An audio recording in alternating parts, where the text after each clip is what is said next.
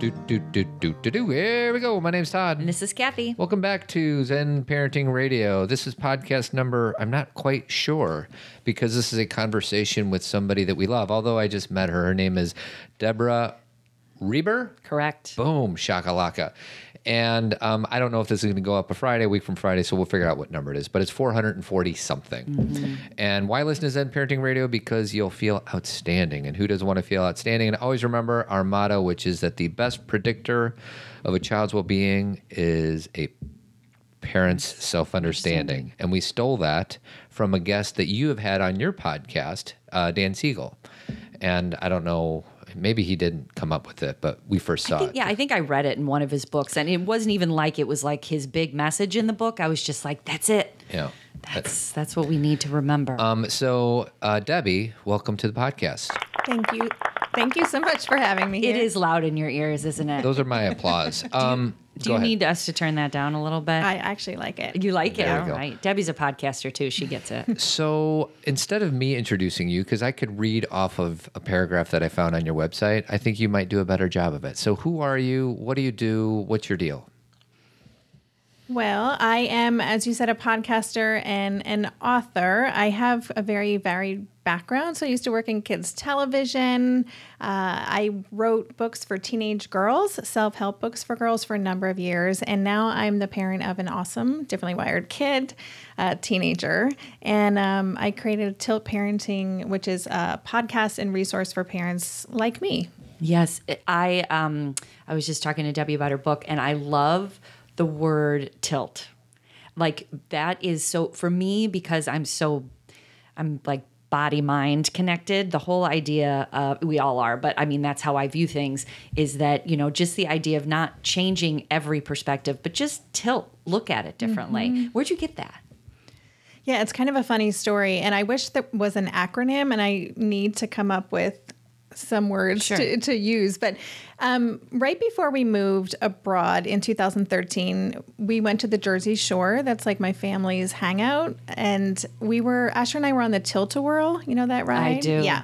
And so someone snapped a picture of us, and we were holding on for dear life. You know, our hair was whipping back, and we had these grins on our faces and just waiting for the next whip. and so I love that picture, and it really, to me, captured how we were feeling just about this huge leap we were making and changing everything in our life. And so I started a blog that I called Tilt a World, where I just started reflecting on our journey. And then that word tilt just kind of stuck with me. And I just think it's a cool word too. And I, I, there's so many meanings behind it. So when I created Tilt Parenting and Asher was vetting all the, you know, the list of 100 names I was considering, that was the one that he approved of and that I really liked. It's perfect. How old is Asher? He is 13. And can you tell me about this young man? Yes, he is a fascinating, funny, complicated human. He is um, what's known as twice exceptional. And for listeners who don't know what that is, twice exceptional means being gifted, but with some sort of secondary diagnosis. So in his case, it's ADHD and Asperger's. And yeah, he is a, you know, my friend who's an educator used to refer to him as a tricky customer because it's been really a puzzle to figure out what he needs, who he is, how his brain works. I'm still learning all of those things. And yeah, so he's my challenging, fascinating kiddo. So um, there, we have X amount of listeners out there, and there might be some moms and dads out there. Oh, well, my kid is typical and doesn't have these uh, ch- The same challenges. same challenges. Why do I need to listen to this? So before they tune off and say, "Well, this has nothing to do with me," what would you say to them to say, "Actually, this does have something to do with you"? Yeah, I believe, well, first of all, differently wired kids are at least 20% of the population. And I venture to say it's um, closer to 50. Um, so the reality is that your child is friends with differently wired kids in classrooms with differently wired kids. They're they're going to be their colleagues someday, and I believe these kids have so many gifts to bring to the world that this is a collective responsibility. And parents of neurotypical kids are they hold a lot of power um, in our society, and we need you. We need you on our team to advocate for us. Oh, what a beautiful way to say that. And that's and that's the thing is I love what you said about the percentage is probably a lot higher and if we even pull back the lens even further, all of our kids you know sometimes we we parent in a box where we say my kid is like me or my kid is like my partner or my kid doesn't do this now but they eventually will or i'm not going to worry about this or i'm not going to look at this. And the truth is is that all of our kids need um, us to be experts in them. Yeah, absolutely. I mean, really, the book, a lot of the advice I give is about how to come to terms with the disconnect between what you expected your child to be and the reality of what is. And that's true for any parent. You know, we have a vision for who they're going to be in the world, and they're often have their own agenda that has nothing to do with what we were thinking. So, um, yeah, it's really important that we all kind of really become fluent in who they are. Will you tell us that story for you? And again, I know it's ongoing. You know, it's not like, oh, and then now I'm fine, and uh, you know, now I have no challenges with this. But tell us, like, how you know how old Asher was, or what your experience was with uh, realizing that his learning style or who he was was different. Yeah, I mean, we knew early on just that he was more intense and he was just that kid who could never settle or could shut down a restaurant pretty easily. When he was two, we'd get a lot of sympathetic looks from other parents.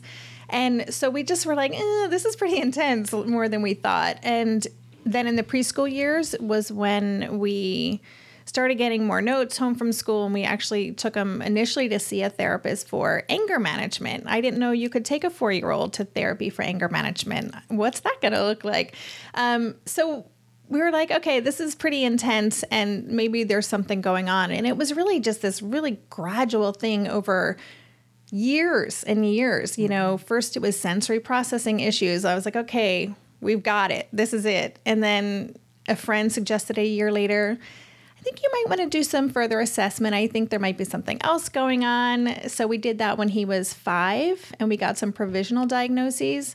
And then three years later, we had him tested again and got more information. So it's been this discovery. And, you know, I still don't really Right. know what's going on with him. He's changing constantly and he's developed out of some things. And uh, it's complicated to know what he needs. Well, absolutely. You know, when you think about all the things you were learning about him as he was growing and now he's going through adolescence. And so you add that to, you know, in puberty, and that is disruptive no matter who you are, no matter how you're wired. And so there is, and you know what?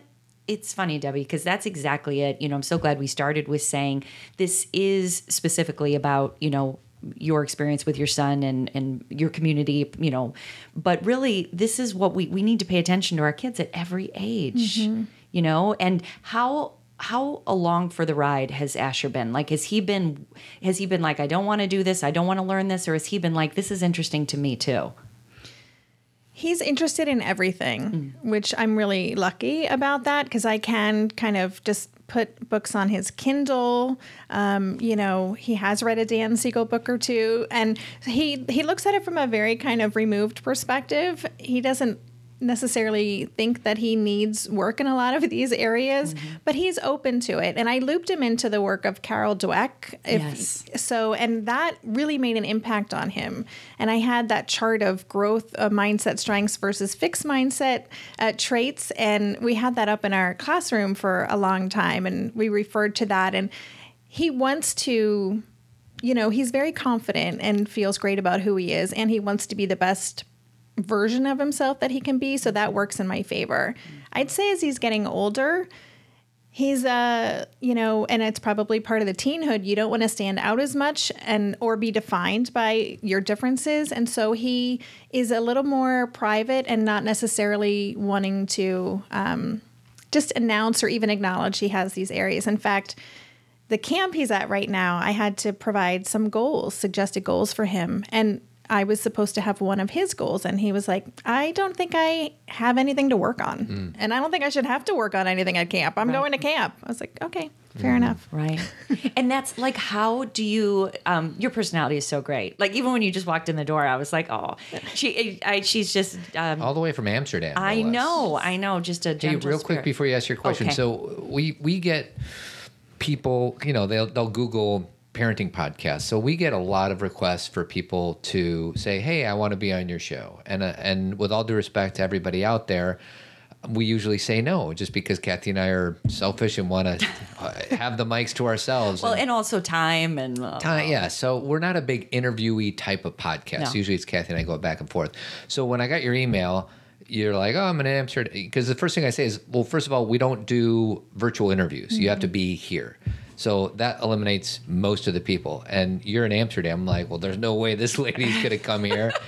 and then she's like, I'll, I'll, and, and the other reason, aside from you coming from overseas, and you're on a book tour, you're in the middle of this book tour about this book. And Cathy told me when she picked up the book and read some of it, she's like, this, this book is like, she'll, she'll tell me what she thinks. She's like, this book is really, really good. yes. So Yes. and um, so, anyways, so uh, but the reason I wanted to have you on here is because we've done 400 and some odd podcasts, but we've never talked about specifically the topic of that that's impacting 20% of the kids out there. or we have but from a removed perspective Yes. and it's not it's not fair there's some things that we want to talk about on the show where i'm like i can add like i'm a therapist so i can add my insight with the people i've worked with but it's so different Yeah. when um, when it is your family and your experience like you know whenever anyone's telling me how i feel or experience something they haven't experienced i'm like you, Right. you don't know Yeah, it would be inauthentic for us to come in because we're not experts on this, Yeah. and you are you're an expert because you're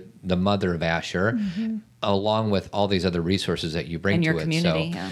Um, so I feel like I can go in a lot of different directions, and I interrupted you. So You know what? That's okay. I don't even remember what I was going to say. I think I was going to say something to the effect of, "I love your."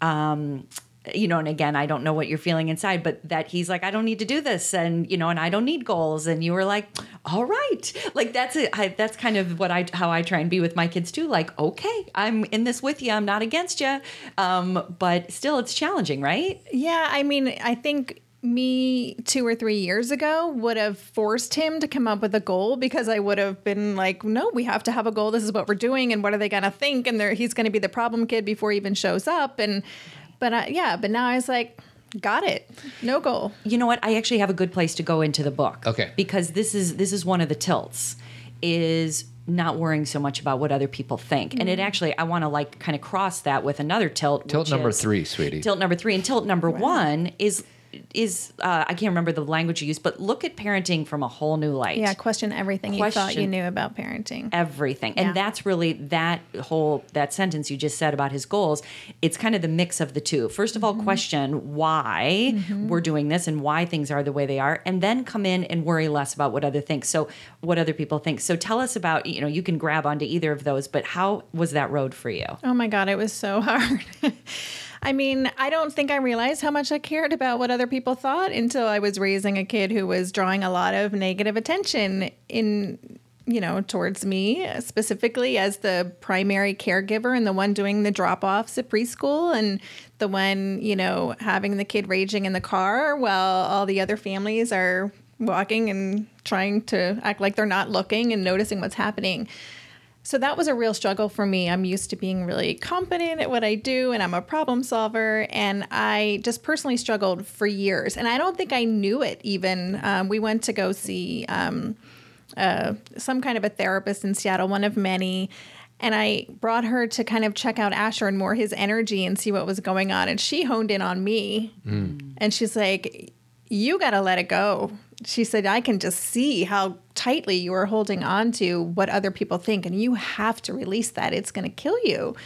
And uh, just her telling, I burst into tears and and I had to really start thinking about it. Like, yeah, this is not. And I and I again, I didn't realize I was even doing that or how much I was um, making that mean, you know, about myself and being a, feeling like a failure and incompetent all the time. Um, so I have done a lot of work um, on that. And it's ongoing. I'm not over it. Yeah. So No. when you burst into tears, usually when we burst into tears, it probably means there's something truthful Oh my happening. gosh, yeah. So t- just help me understand why did you burst into tears when she said that? I think I was relieved almost, you know, that someone saw me and even just noticed my experience and what was going on because everything was so directed at supporting Asher and getting him what he needed. And I wasn't doing anything for myself at the time. So even just having someone looking at me lovingly and kind of getting it right away was Yeah. a relief. Yeah. And not only looking at you and noticing you, but saying, you need to let it go. Mm-hmm. Not, you know, you really need to figure this out. Yeah. Because there are some professionals, you know, th- it's it's interesting to talk about this because being a part of the mental health world um, is that you re- there are some professionals who are amazing at that support, supportive, compassionate, um, and I know a lot of them. But there are some professionals that it, this is it's a these are human beings in this job that are can be very judgmental. And did you ever have that experience of a of a therapist who was judgmental, or were you were you blessed to not have that? I haven't had that. Wonderful. Yeah, no, I got lucky. Wonderful. So, um, I'm going to claim my own ignorance here because you use the term differently wired. You talked about Asher with ADHD, Asperger's. They talk about the spectrum. Like, is is that guy on the spectrum? Spectrum is that young lady on the spectrum? Can you like assume I don't know anything about this and just help me understand terms like differently wired or neuro or neurodiverse or atypical or and if is autism and Asperger's part of the spec like I don't even because my best experience is I watched the TV show Parenthood. Did you watch that? I did. with Max. Yeah. that yeah. Mm-hmm. sweet little awesome actor. Uh, But that's that's that's my experience. Yeah. and so it's very naive. Yeah. and I'm wondering if and my wife has got much more experience, but I don't, and I'm guessing a lot of other listeners don't also. So can Mm-hmm. Yeah. you help me out with that? Absolutely. So, and I will just say that my husband and I started watching Parenthood because a lot of people, we were going through all this when that was happening, and a lot of people said, You should watch this. And we watched two episodes, and we were like, Oh, I can't do this. It was too, it was too hitting too close to home at the so moment. did I. It's like, oh. yeah.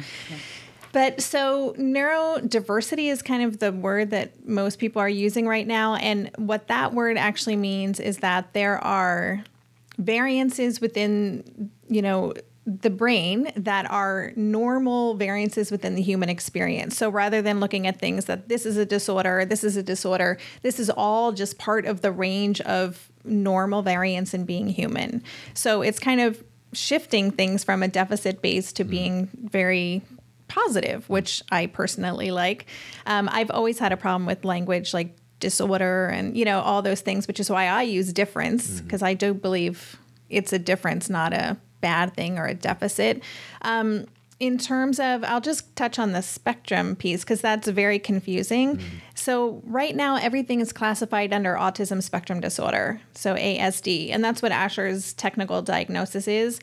Asperger's used to be separated out, and the most recent DSM removed that as its own diagnosis, which was really controversial in the community. Some people really like identifying as an Aspie and you know that piece. And now that's been kind of replaced. People talk about high functioning autism and low functioning, and that is very controversial as well because who wants to be considered low functioning you know so it's um and then there's the you know whether you say i'm an autistic person or a person with autism uh, what i've read among the autistic community is that identifying as an autistic person is more preferable. So anyway it's it's interesting. I don't have an opinion on those things. I like to just say this is the conversation that's going on. But when i talk about differently wired i'm talking about all kinds of things. So, uh, learning differences like dyslexia and dysgraphia and dyscalculia, sensory processing issues, anxiety disorder. There are so many kids with with you know social anxiety. Um, giftedness I include in there because being highly gifted is a special need in its own right. A lot of people don't consider that, but there are a lot of challenges that come with being gifted. So that's why the the numbers are so big and I believe rather than kind of separating us out into these little buckets where it's like you guys go there, you guys need this school, you know, that dilutes us. And there's so many of us and I think if we kind of collectively say, hey, there's different ways to be human. We need to support all of these that we can actually make some change happen. Mm. Oh, I love that. I love that because the there's I can't I don't think this is one of your specific tilts, but I something that I kind of read or felt throughout what I read was looking at every perceived challenge as an opportunity or I'm I'm a huge huge word person. So mm-hmm. even the words you're using, it like res I'm like my energy is high because mm-hmm. I agree that's part of the reason um, again, I usually don't talk about the mental health world so often, but I, um, you know, the language is really, you know, just the DSM alone is all about labeling and Yep. finding what your disorder is. And I tend to view things more through a positive psychology, like what's working, what can we pull from, what can we, what, you know, how can we see this challenge as a, um, as an opportunity for growth? I think was the language you used. Yeah. Um, so is that something you come by naturally, Debbie? Like, have you always known that and then Asher reinforced that? Or have you learned that? Or tell me about your experience with that. Gosh, I don't know. That- I haven't thought about that. I mean, I think um, as we got information, I definitely didn't appreciate necessarily the way some of the diagnoses were shared with us. Um, it didn't feel good to me. It felt like it was very much looking for things, uh, for problems that would get us services in school. And I know that that's the way the system works, but at the same time, I'm like, I don't care about those things. I mean, I did, but I really just want to understand who this person is so that I can help him and support him and, and just help him kind of find his path. So I think I personally struggled a lot with just the labels themselves. And then, yeah, as I kind of started learning more about this and, and all the differences, I really started paying more attention to language. Asher drew my attention to language too. Sometimes I would talk with him and he would point out, you know, at one point, I think I write about this in the book, but I talked about an article I had read about the risks of um, having an autistic child, some new study, and he was like, "What do you mean the risks?" You know, and he said, "What do they think it is? A disease?" Mm-hmm. I'll never forget hearing him say that, and I'm like, "Oh my gosh, yeah!" Like, it's just how we talk, and and it also made me think how how much is he going to be hearing this growing up? You know. And that word epidemic, Steve Silberman, when I interviewed him, we talked about that and just medicalizing these things, you know, referring to the epidemic of autism. That's, again, it sounds like it's the plague, Right. you know? Yeah. Well, and that's why, even though this is a different thing, but since we're talking about the DSM, why, you know, there was a lot of controversial things when they changed it. One of them being that grief was going to be a diagnosis. Mm-hmm. I don't know if you heard about that, but that grieving was going to be something we could diagnose and label And then as, medicate. as a as a disorder. And a lot of it was, and I will say this because my colleagues who disagree with me on this, they were like, well, so we could give it a number, so insurance could cover. There's always a reason, mm-hmm. but what what challenges us as a society is where, like you said, we everything becomes a negative or a problem, or everything becomes something we need to overcome. And I don't know if, if you have found this, but I definitely have with all the people I've worked with. What's normal? Yeah. What, what the heck is normal anyway? What does that word mean? I I ask fifth grade girls that all the time because I talk to I teach sex ed and I always you know they'll say I don't know what this is about but I just want to be normal and I'll say okay tell me what that means mm-hmm. and they can't even they don't even know. Mm-hmm. So what is so did you know what do you think about that? I don't think that, yeah, I think that differently wired kids are the new normal, is what I say. But I also believe that people who, I, first of all, I don't think anyone feels normal. I think we all feel, you know, my husband, I remember when we first started dating, he said something about how he always felt like an outcast and he was just always different and and I'm like yeah we all felt that way I'm like me too you know we all feel like there's something strange about us I think that's just part of being human but some people are better at conforming or faking it or you know doing what they need to do so they can blend in and so yeah I don't I don't think there is any one way to be and it would be great if everyone could just kind of show up as in our, they are In our society, um, who's the lady that does the introvert extrovert TED talk that we Uh, Susan Susan Cain. Cain. Yeah, and um, you know, our society rewards somebody like me who's extroverted and uh, penalizes somebody like you, Cathy, for being introverted. Well, and growing up, the you know we'll just use extroversion and introversion as one example, but growing up, at least our generation, you you would never say you were an introvert because that mm-hmm. meant shy, that mm-hmm. meant bad, that meant challenge, that meant un, you know incapable, not sociable, not fun. So to you know why this is so important in talking to Debbie about words is that that shifts then how you perceive yourself, just what the word means. Mm-hmm. And now having the understanding, you know, my, you know, there's a lot more to it than this, but introversion to me is just the way I get energy is being alone. Yeah. That's as simple. And Todd's like, if he wants energy, he's like, I'm going to play basketball. I'm going out. I'm going. And it's just a shift in that perspective allows me to embrace who I am. Mm-hmm. So think about just that example, but use a million others for people. I so agree with you about everybody feels um, a lot of times in you know the workplace we call it imposter syndrome, um, or you know growing up I I tend to work with women who are in their 30s and 40s, and all of that work of putting on a mask and pretending to be different is busting open in the 30s and 40s they can't maintain it anymore and it, you know it feels like something's terribly wrong or they go through depression or their anxiety increases but really when you get down to the heart of it it, it is an inability to just accept all those pieces of Yeah. yourself Yeah. and so this work that when I think about Asher and the experience he's having um, of knowing himself so intently and you knowing him so intently, there's so much pre-work being done. Oh yeah. You know what I mean? Yeah, I think these kids definitely Asher knows himself better than I knew myself at 30. Absolutely. And I think a lot of these kids do because they are doing so much work on themselves and they're going to therapy and they're they're having to figure out their coping mechanisms and their triggers and things like that and they're also tend to be nonconformist. So yeah, I think they're going to grow up into being incredibly self-actualized adults, mo- more so than most of the adults we know. You said nothing's off the table, so I'll ask you a question that may or may not be hard. Is Asher, uh, uh, you know, we talk about love languages a lot, you know, touch, words, acts, all that.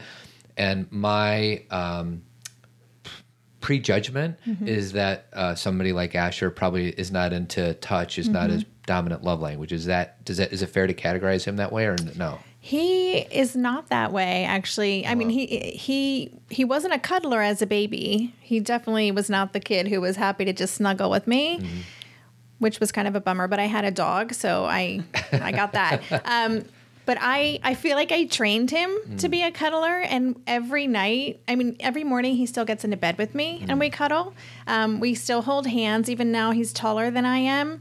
And every night when we're home, if we're watching a reality show together, like Project Runway or something, we have a fur blanket we cozy under. So, um, yeah, I feel like I broke him down. Oh. Yeah. Oh, I love I love that image of you guys under the blanket watching a show because that's my favorite thing to do with my girls. But so tell us about because again that's an, another one of my favorite parts of your book is the home.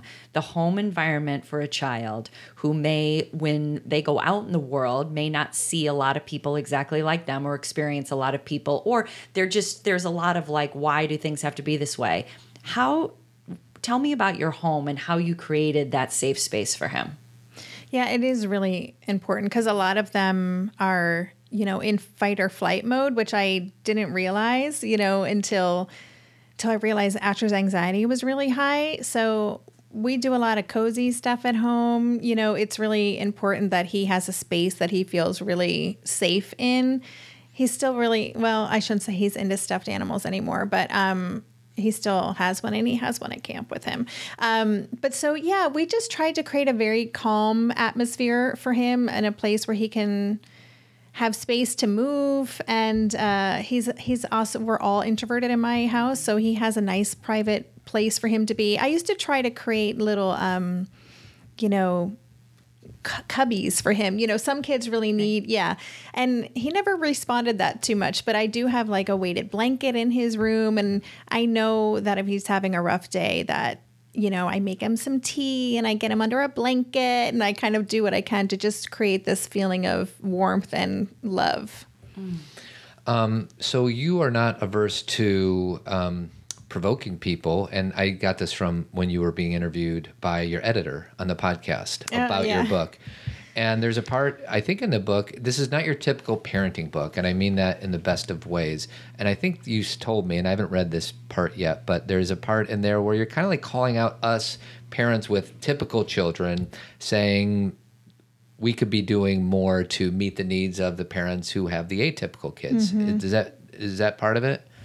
Yeah, I mean, I I think that parents of you know, there's a number of factors that are kind of keeping us stuck in this current parenting paradigm, but I think that you know, when you're parenting a child, you're just all about your kid and you're moving ahead on your own program. And when you're in a system that is working for you, even if it's not maybe the best system, but it's working, you can just get caught up in just my kid, what I need to do, what I need to do, and not worry about other people. And um, I had someone on my podcast who's a an activist, and she's really involved in um, just at risk kids in the school to prison pipeline. So we were having this conversation, but she was talking about this isn't, you know, especially in a public school, it's not like you're, you know, you're paying for a guaranteed service here and you just leave. You take what you need and you leave. This is a community and we all have to be involved in this and we can't leave other kids behind. So I do think that parents of typical kids have a big responsibility to not, you know, look at our kids as just negative uh, behavioral symptoms or you know things in the classroom that are impacting their own kids education but rather you know how can we kind of lift up the culture of the whole class um, to to not only support those kids to, but to help our own kids become you know respectful allies of who these children are. Amen. Like i'm telling you that is first of all, the frustration of that tunnel vision of my kids' educational development, their testing, their, you know, their scores, and not realizing how everything um, comes down to people's ability to be with other people, their emotional intelligence, right? You know, their ability to understand other people and relate to other people and understand themselves, of course, first.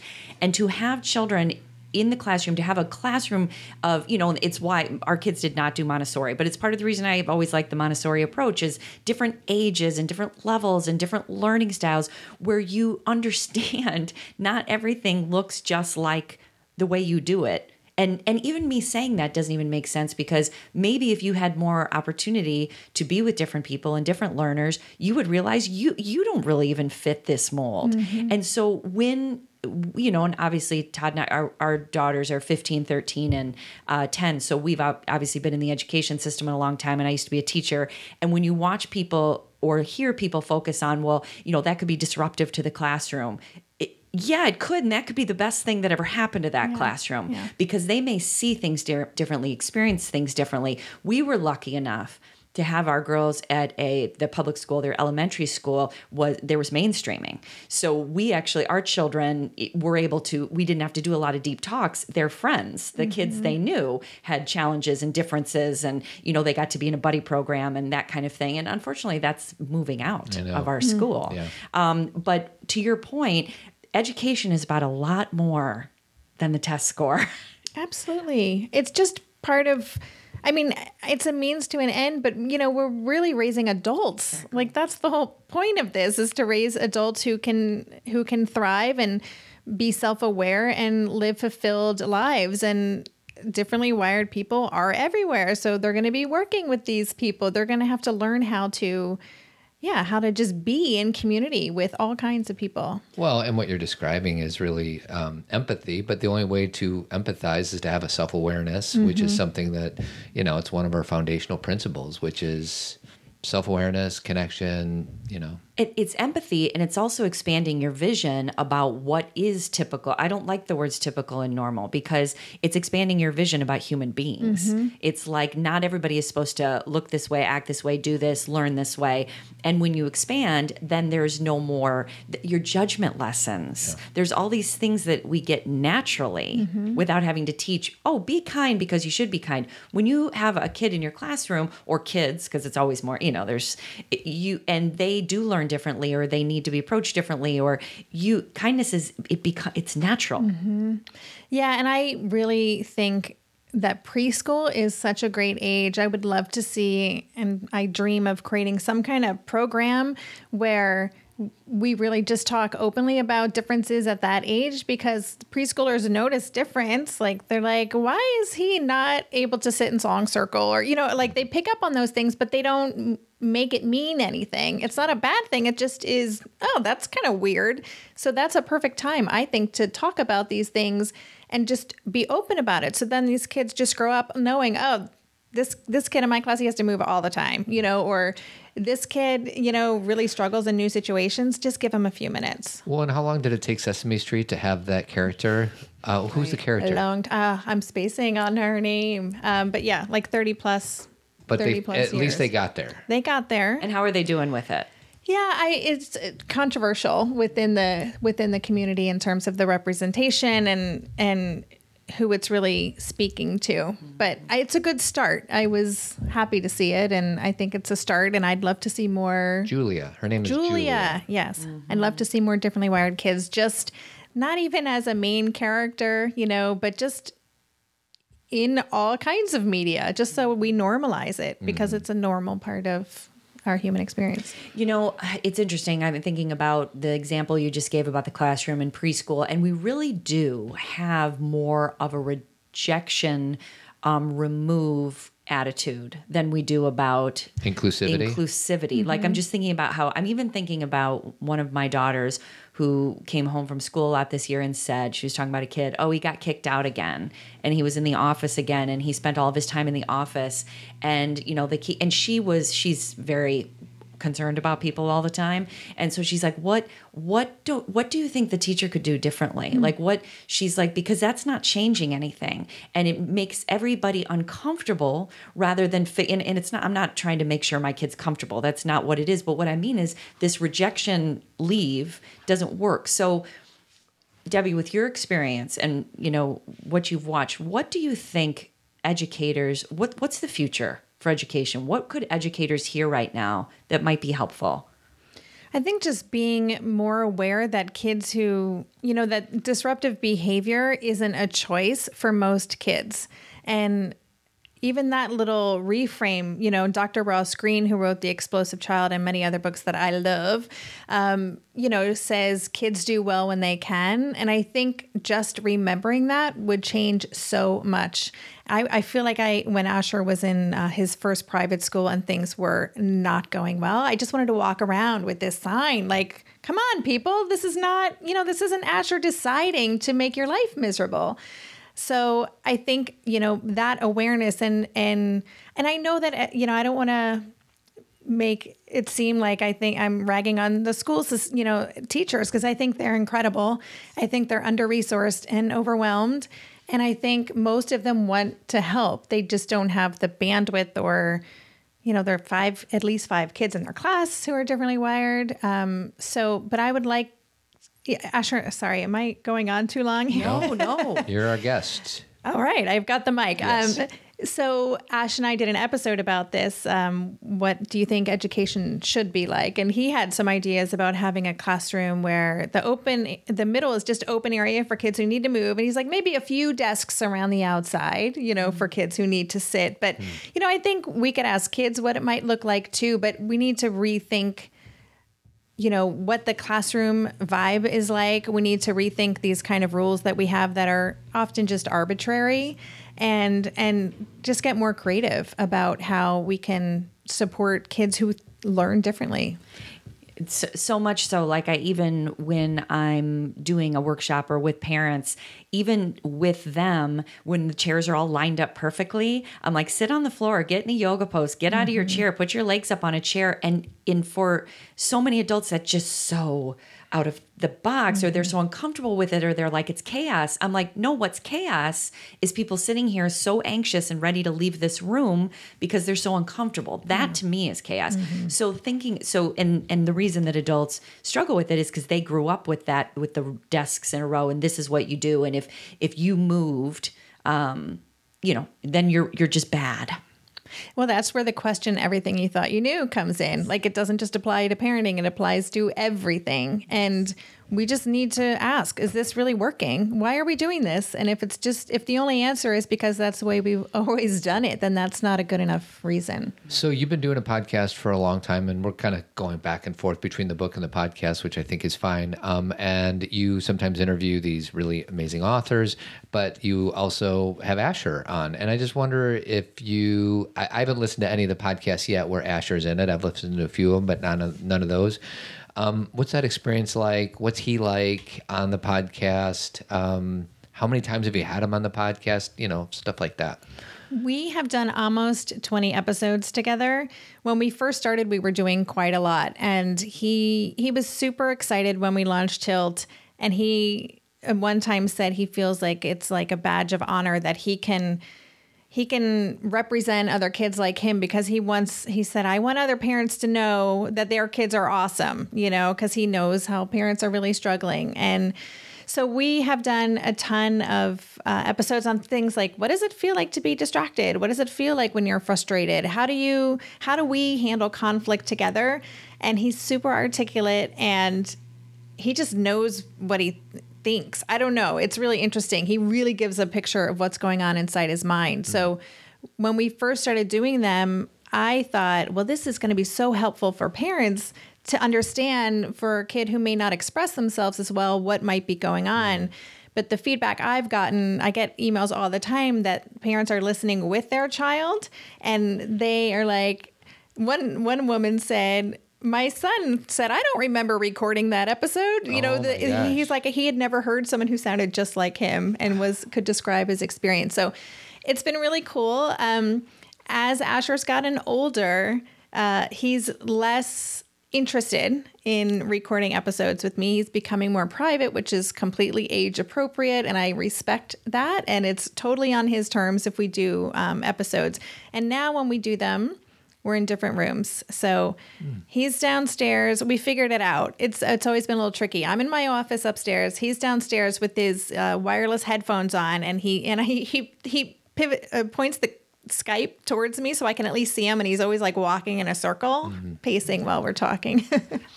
I love it. Well, it. it's funny. Um, obviously, apples and oranges, but we've invited our three daughters to get on with us.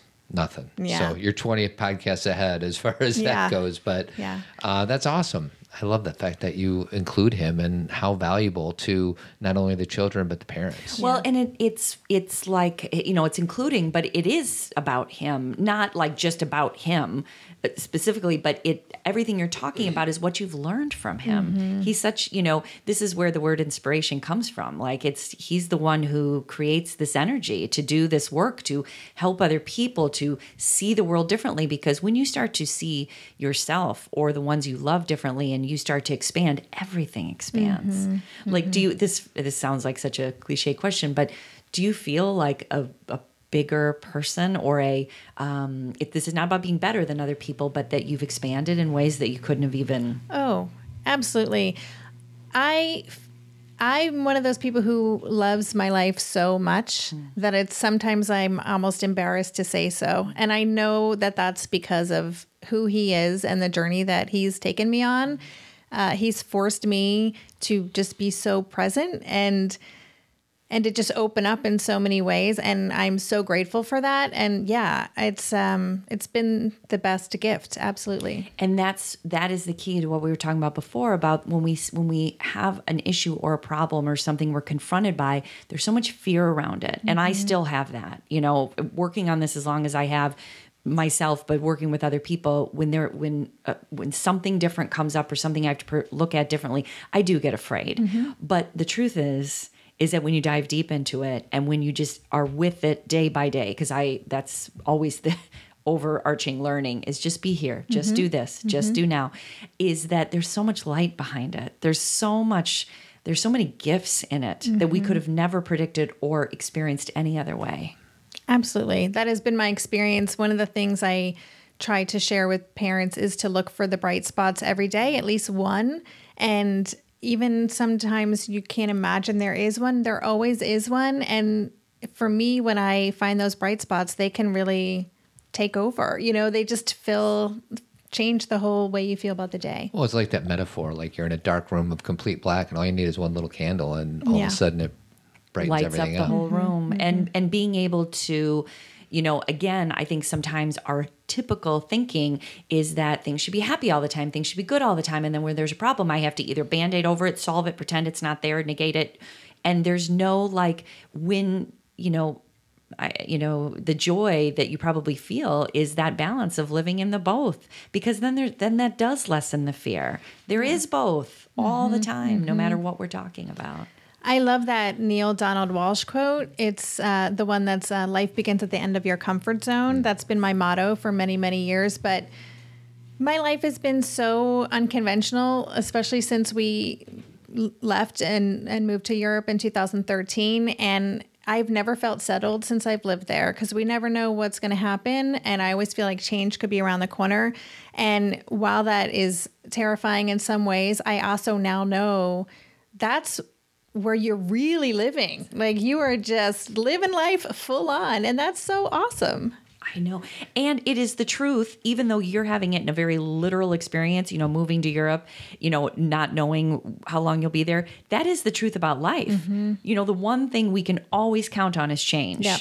You know, there is no, you know, I was just listening to the Four Noble Truths again, you know, and, you know, the first one is life is suffering. People misinterpret that to be like, oh, life sucks. It's not that life sucks, it's that the thing we need to get comfortable with is there will be change and with change or with shifting or with perception change or whatever it may be there is a, a you know there is a feeling of uh you know and having to begin again. But that is what life is there's nothing else no It would be so boring. it would It would. Um, can you help me understand the structure of the book? As far as I think on the podcast, it was there's a certain structure in the first third of it, and then the last two thirds are the tilt things. Uh, Help me out with that. So I was actually really inspired by Susan Cain's book, uh, Quiet. I loved that she started a whole new conversation. So I wanted this book to do that around neurodiversity. So the first part is the manifesto.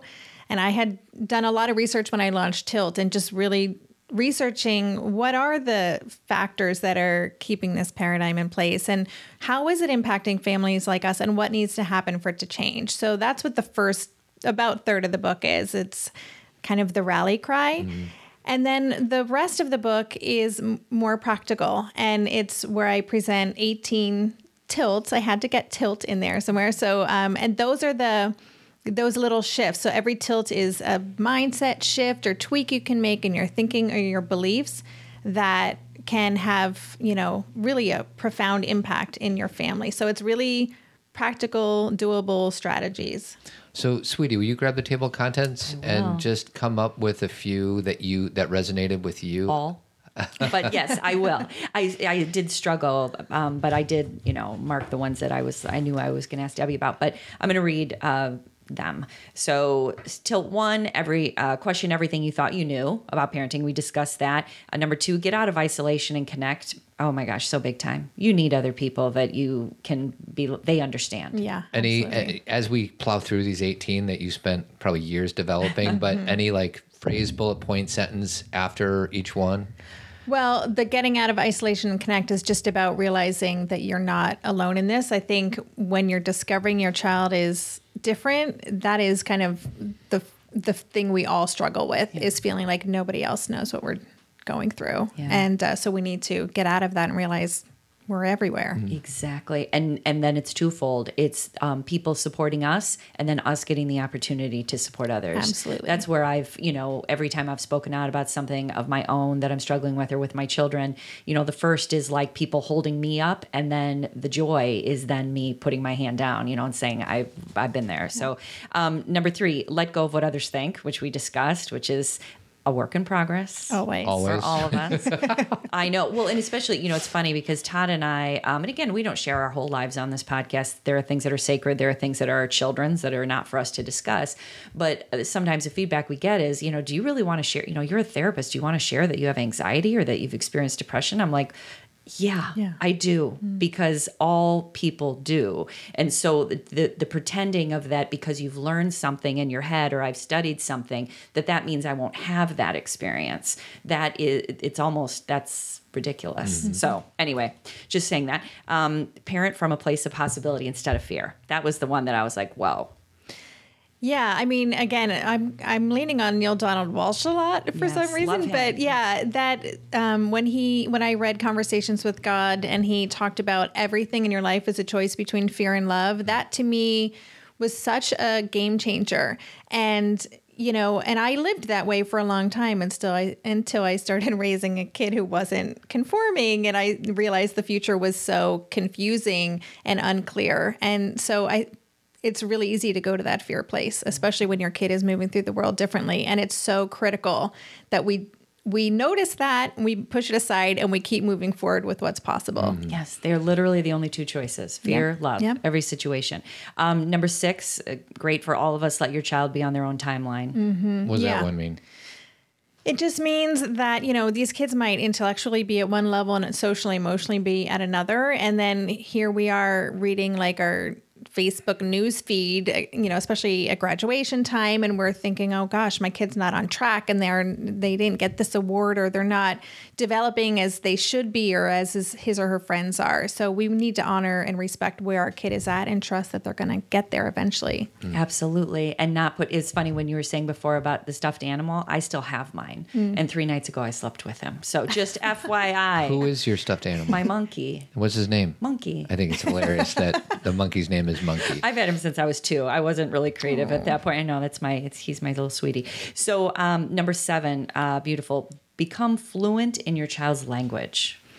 Yeah, for me, that was the work of the first two years homeschooling Asher because I was kind of plowing ahead with my own, you know, I'm going to parent in this philosophy and I'm going to use this strategy and this script or whatever. And I had to just start really noticing how Asher, A, was communicating his needs to me and make sure he could hear me. And the quick example I will just share is that if I'm, you know, I work in the afternoon, I'll go to a cafe and I'll be, we'll Skype. That's how we stay in touch. And every now and then he'll just Skype me like four in the afternoon and say, Are we going out tonight? And I already know that means, Can I get in my pajamas?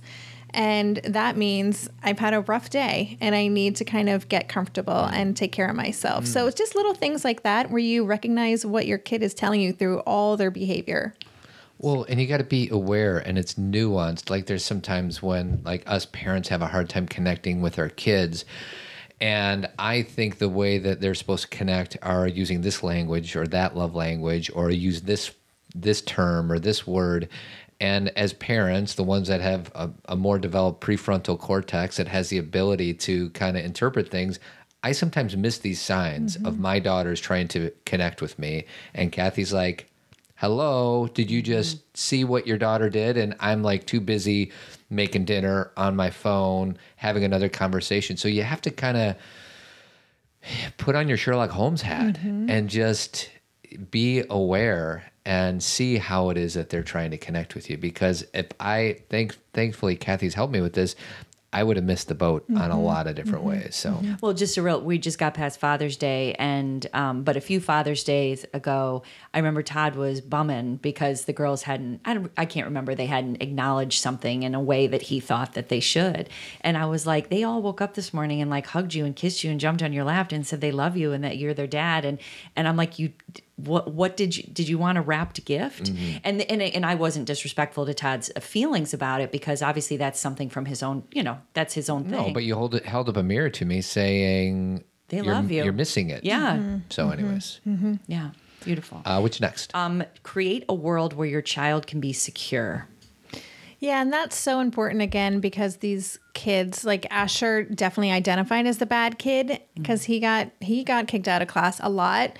He was very um, friendly with the principal at his last school. Luckily, she really liked him, but you know, when you're internalizing that message all the time, it's so important that they feel really seen for who they are at home, and we have to whether that's not just a physical environment, but just the pressure we're putting on them, the demands, the way that we speak with them, the corrections we're making. Like, we need to really make sure that they feel fully good about who they are at home.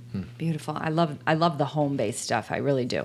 Um, give and then you put in parentheses loud and unapologetic voice to your reality.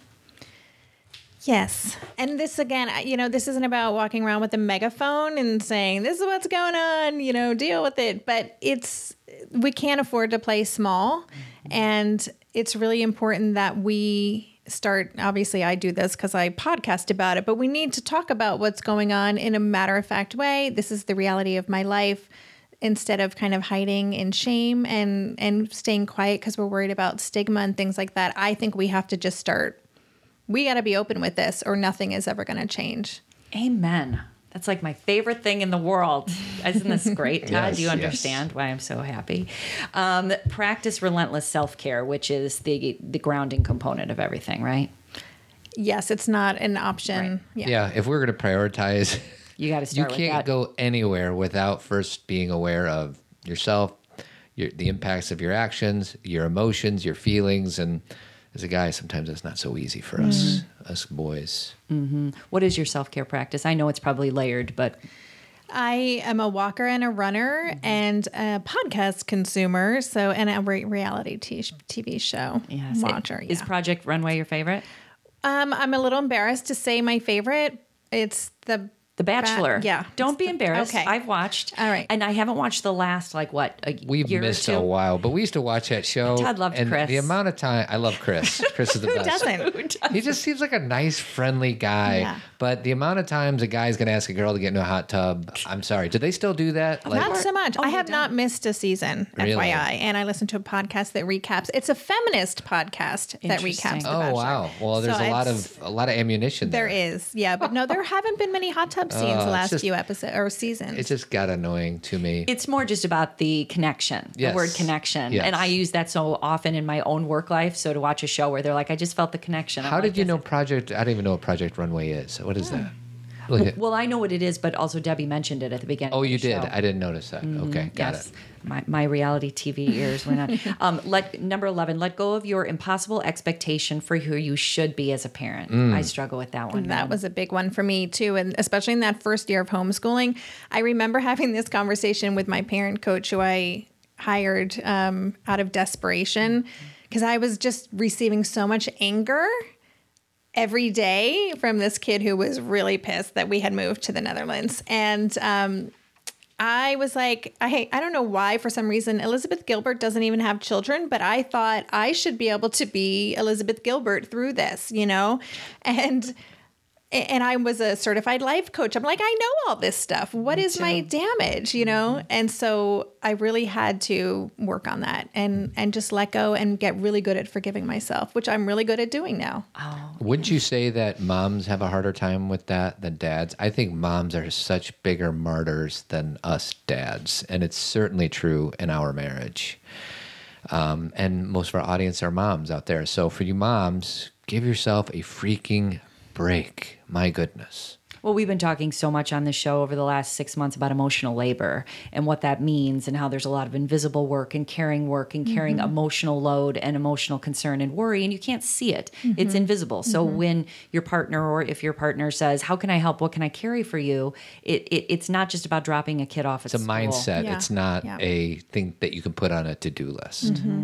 But I just want to say that that's a huge one for me because, um, again, being in uh, the world with kids or being, um, you know, doing the things that Todd and I do, there's, uh, I get this message sometimes either outside, but it's mostly coming from inside of me that you should be doing this better. How can this be a problem? You've learned this, you teach other people, you help other people. Why is this hard or why is this happening?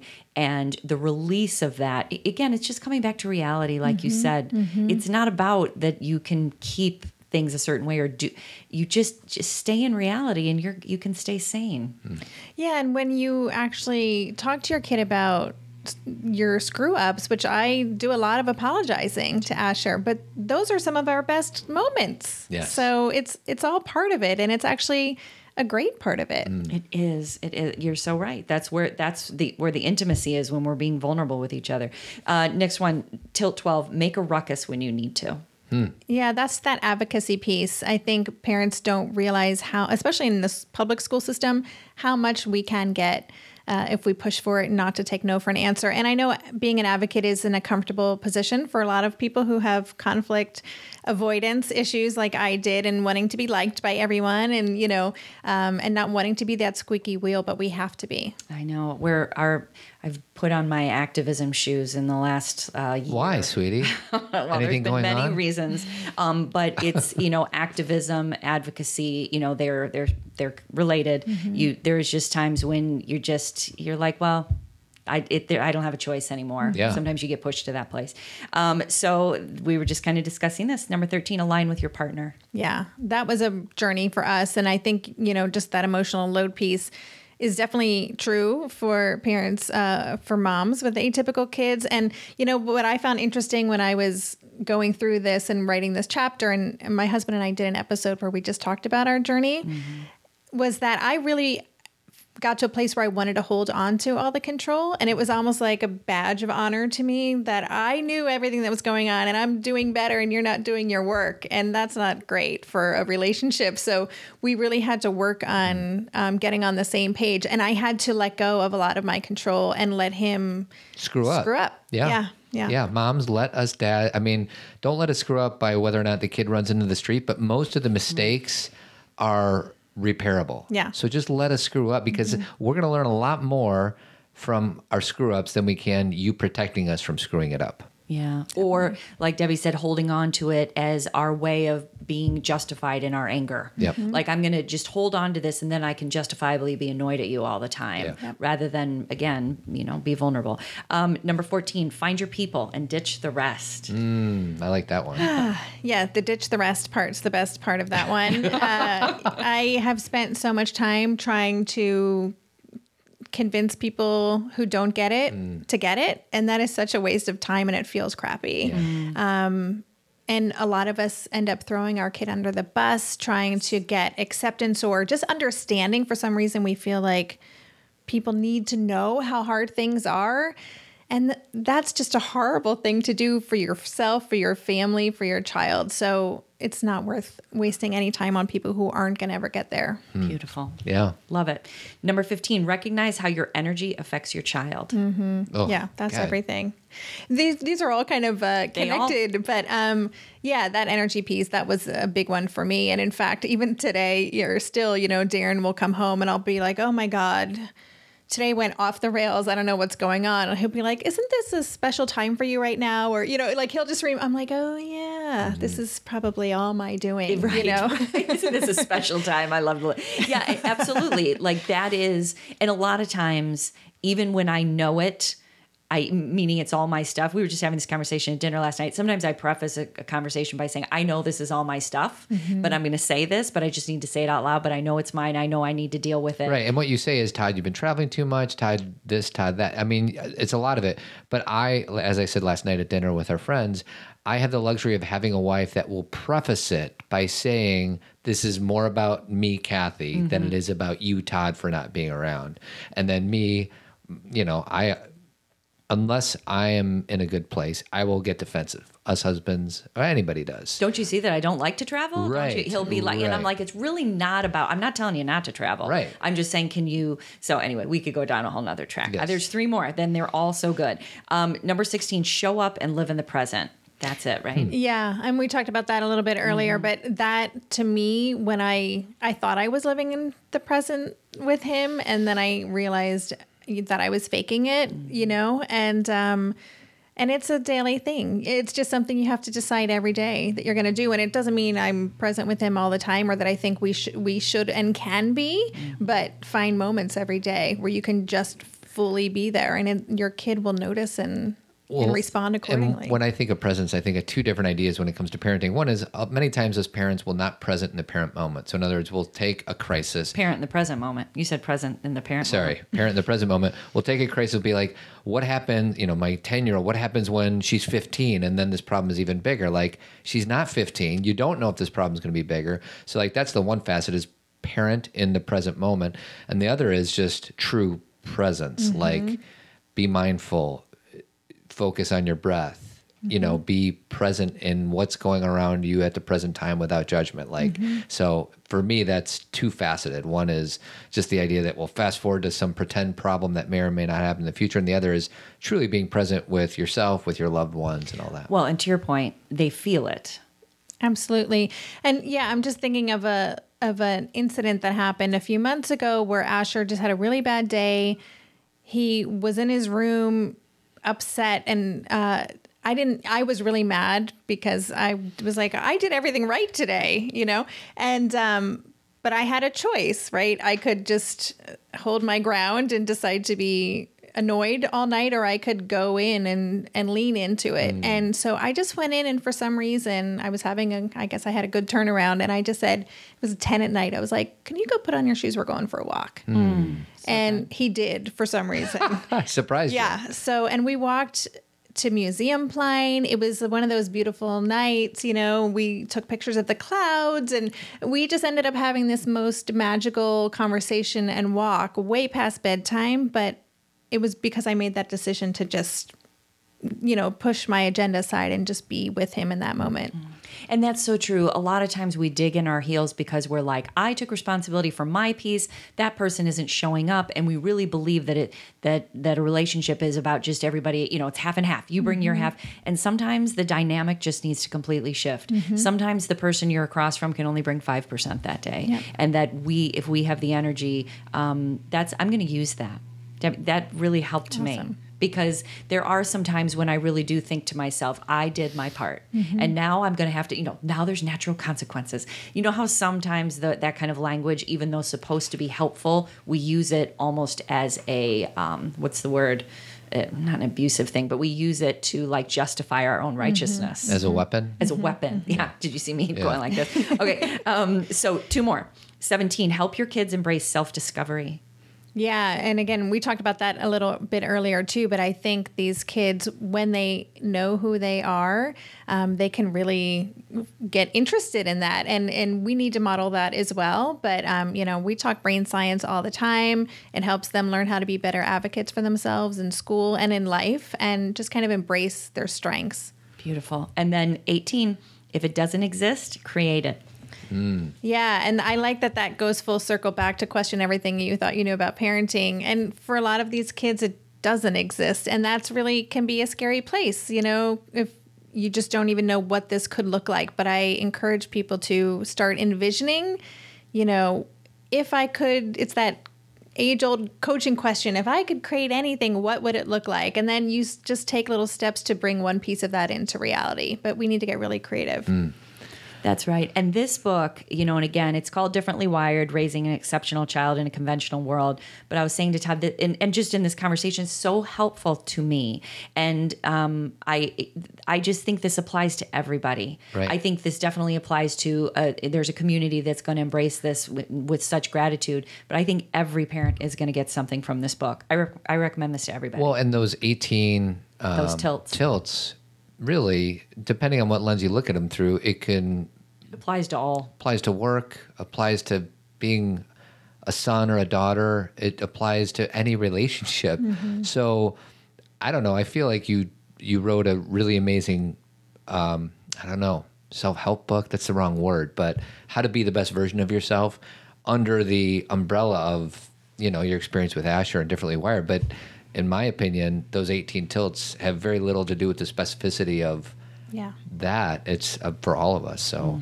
Thank you. I did throw everything I've learned over the past 40 plus years in there because I it was I I've written many books but this was the one I just felt was my kind of calling and I had a lot to share and Well, and we didn't even get into. I would love to, and we don't have time because we got to call in eight minutes. Oh, wow. Um, we didn't have time, but I would love to at some point talk to you more about your work with teenage girls because I have two of them and one on the way.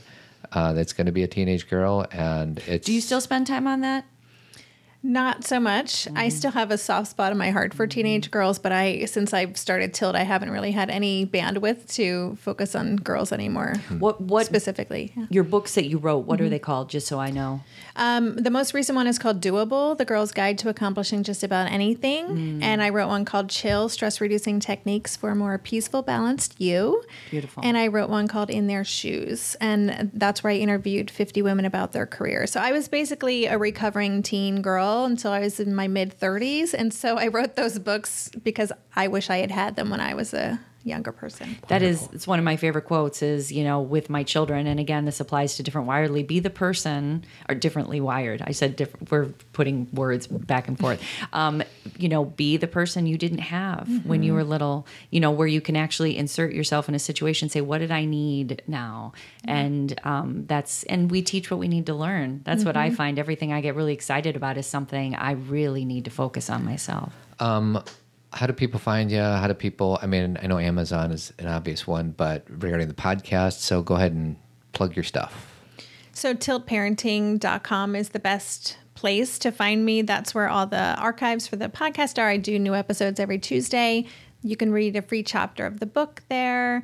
And then we have a Facebook community Facebook page at Tilt Parenting, and I'm also on Twitter and Instagram, also at Tilt Parenting. And I was uh, messing around on your website yesterday, and it's very well organized and put together. Kudos to you. And I don't know I if did you it myself. did. Did you really? Yes, I'm very proud of it. And just the way you have the podcast kind of structured, and it's just very easy to navigate. So Thank you. kudos to you. But um, you're such a, I know I just met you, but you're such a loving person. I could just kind of tell. And I'm just so glad you're out there advocating for a lot of the same messages that Cathy and i are. So just thank you. Thank you. so grateful to have connected with you guys. Thanks for having me on. Yeah, we'll have you on next time you're in town from Amsterdam. Yeah. Um, all right.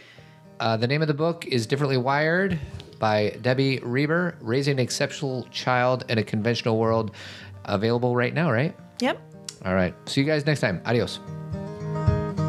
Thanks for listening, everyone. We appreciate you. Remember, you can subscribe to Zen Parenting Radio so you never miss an episode. And feel free to leave a review on iTunes, it helps people find us. Do you want more Zen parenting? Check out Team Zen. It's a $25 monthly subscription where you'll get two live Zen talks with an opportunity to ask Cathy and I questions live.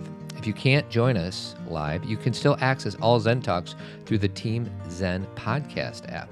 You'll have access to all previous Zen talks, connect with like minded people through our private Facebook page. We have a book club and get discounts on everything that we have to offer. Interested in inviting us to speak at your conference or organization? Go to zenparentingradio.com and submit a speaker request. While you're there, check out our upcoming events or you can purchase one of my three books. Guys, want to achieve a better work life balance or deepen your relationship with loved ones? I have good news. I coach guys. We can talk in person, by phone, or FaceTime. You choose. First session is free. And if you're in Chicagoland, contact me about the tribe. It's a men's group and it's an opportunity for guys to come together and talk about what really matters. If you ever shop via Amazon, you can help us out by going through the Amazon link under Support Us on our homepage. It doesn't cost you a thing, but we get a small commission from Amazon. Finally, I want to give special thanks to our two foundation partners, the Tree of Life Chiropractic Care and Avid Painting and Remodeling. Thank you for your love and support, and keep on trucking.